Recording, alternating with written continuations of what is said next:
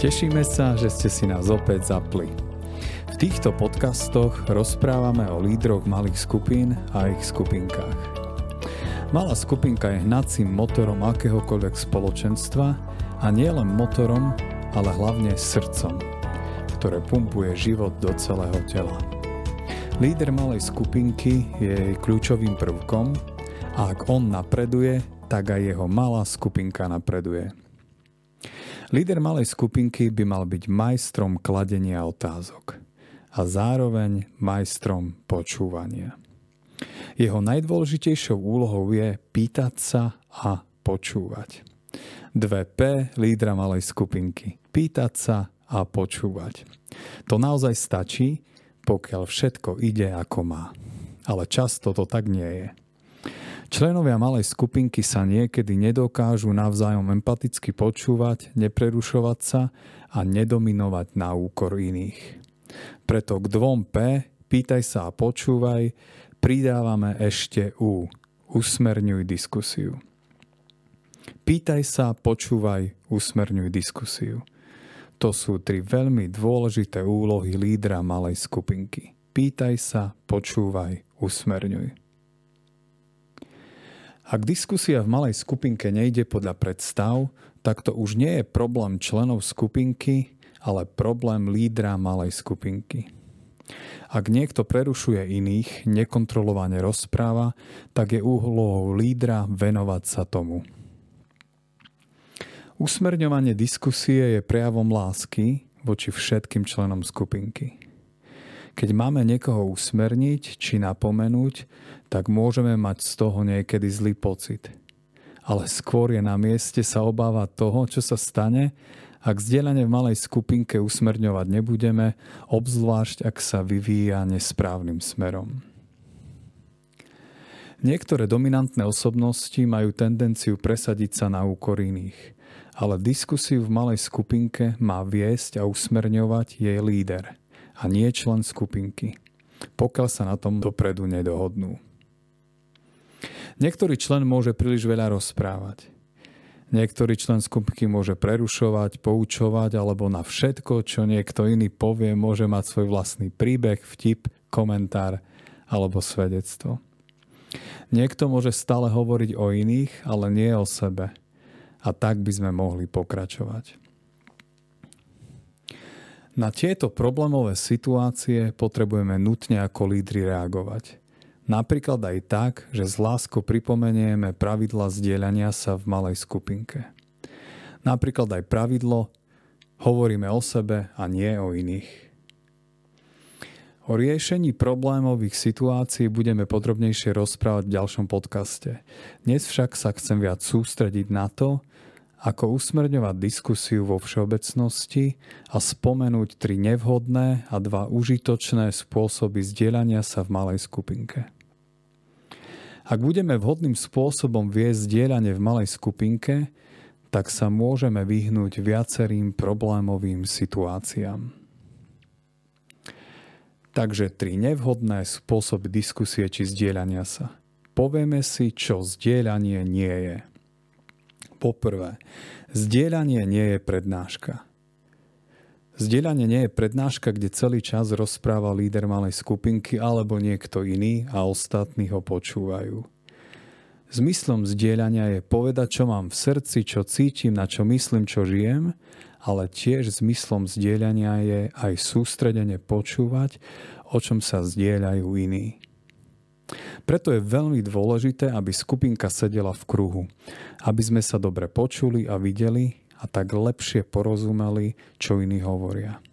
A nielen čo hovoria, ale aj ako to hovoria. Poprvé, zdieľanie nie je prednáška. A po druhé, Zdieľanie nie je iba rozhovor medzi dvoma osobami. Líder môže mať dlhý dialog s jedným členom malej skupinky. Ostatní iba počúvajú a je viac ako samozrejme, že o chvíľu začnú viesť medzi sebou svoje vlastné rozhovory. Po tretie, zdieľanie nie je skupinkovanie, kde sa súčasne rozpráva viac menších skupín naraz. Ak malej skupinke pravidelne dochádza ku skupinkovaniu, kde paralelne prebiehajú menšie skupinové diskusie, tak jednou z príčin môže byť aj veľký počet členov tejto skupiny. Vo všeobecnosti najoptimálnejší počet pre dobrú dynamiku v skupine je 6 až 8 osôb. Väčší počet je tiež možný, avšak vtedy je veľmi ťažké dosiahnuť u každej osoby požadovaný stupeň zaangažovanosti. To boli tri nevhodné spôsoby vedenia diskusie. Poprvé, celý čas rozpráva iba jeden člen, po druhé, rozprávajú sa iba dvaja členovia a po tretie, súčasne sa rozpráva viacero malých podskupín. Takto by zdieľanie nemalo prebiehať. Takže ako by zdieľanie malo vyzerať? Dva užitočné spôsoby vedenia zdieľania. Poprvé, Odpoveď sa očakáva od všetkých členov. Je to spôsob zdieľania, keď líder položí otázku a očakáva, že dostane odpoveď od každého člena skupinky. Očakávanie odpovede napríklad na našu základnú otázku, ako sa máš, je prejavom záujmu o každého člena skupinky.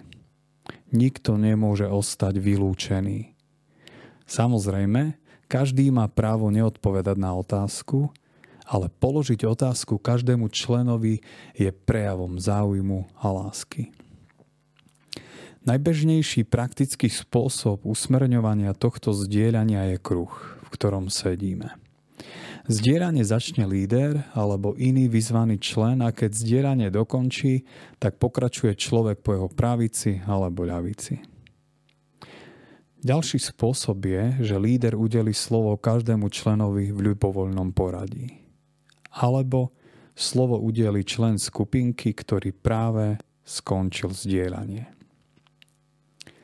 K lepšej predstave môže byť veľmi nápomocná imaginárna alebo reálna loptička, ktorá ukazuje, ako sa posúva slovo v skupine. Kto drží loptičku, môže hovoriť, kto ju práve nemá v ruke, tak musí počúvať. Keď sa slovo odovzdáva do kruhu, tak aj loptička postupuje do kruhu spolu s odovzdaným slovom. Keď líder udeluje slovo, tak loptička smeruje od každého člena skupinky, ktorý dohovoril naspäť k lídrovi a líder ju posunie ďalšiemu členovi. Alebo loptička, čiže udelené slovo ide od lídra k inému členovi, ktorý ju po zdieľaní hodí ďalšiemu členovi, ktorého si vyberie. Toto je prvý a veľmi užitočný spôsob vedenia diskusie v malej skupinke a tiež aj najviac odporúčaný a najviac využívaný spôsob, keď sa odpoveď očakáva od každého člena skupinky. No a druhým spôsobom je diskusia. Diskusia je spôsob zdieľania, ktorý je diskusiou v pravom zmysle slova – na to, aby diskusia prebiehala spôsobom, ktorý bude prínosom pre všetkých, tak to si vyžaduje určitý stupeň zrelosti od každého člena skupinky a hlavne aktívne usmerňovanie diskusie lídrom skupinky. Pre diskusiu je typické, že líder položí otázku a čaká na odpoveď. Pokiaľ imaginárna loptička odovzdávania slova bola v prvom prípade presne usmerňovaná, tak pri diskusii je položená v strede a čaká sa na iniciatívu členov skupinky. Ak sa diskusia vyvíja správnym smerom, tak líder do nej vôbec nemusí zasahovať. Líder však môže na usmernenie diskusie použiť pomocné otázky a usmernenie ako čo si myslíte o tom ostatní? Alebo čo keby sme dali priestor aj ďalším vyjadriť sa? A tak dá líder priestor členom, ktorí sa nevyjadrili alebo hovorili menej.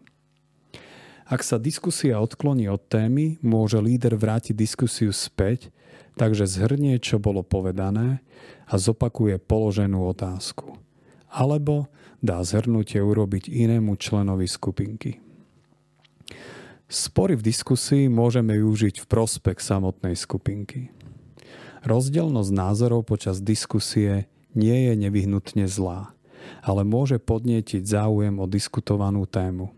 Rozdielne názory nás učia rešpektu a láske voči tým, ktorí majú iný názor.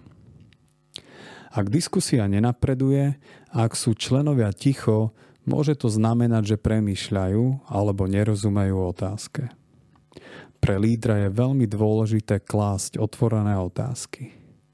Viac o otázkach môžete nájsť v podcaste s názvom Ako položiť správnu otázku. Diskusia sa rozvíja hlavne pri položení objavných špekulatívnych otázok. Napríklad, ak by sa ťa kolega v práci opýtal, prečo veríš Boha, čo by bolo dobré mu povedať? Alebo, prečo si myslíš, že je dôležité pomáhať chudobným, modliť sa, chodiť do kostola, chodiť do spoločenstva a podobne. Diskusia je obzvlášť typická pre malé skupiny na alfa kurze, kde sa snažíme vytvoriť atmosféru prijatia a slobody, aby každý mohol vyjadriť svoj názor bez toho, aby bol neprijatý alebo odsúdený. Zhrnutie na záver. Za vývoj zdieľania a diskusie počas malej skupinky je zodpovedný jej líder – ak diskusia nenapreduje alebo sa počas nej objavia nejaké nežiadúce prejavy, ako to, že niekto príliš veľa rozpráva alebo dominuje, tak je úlohou lídra túto diskusiu usmerniť. 2P a 1 U. Pýtaj sa, počúvaj, usmerňuj.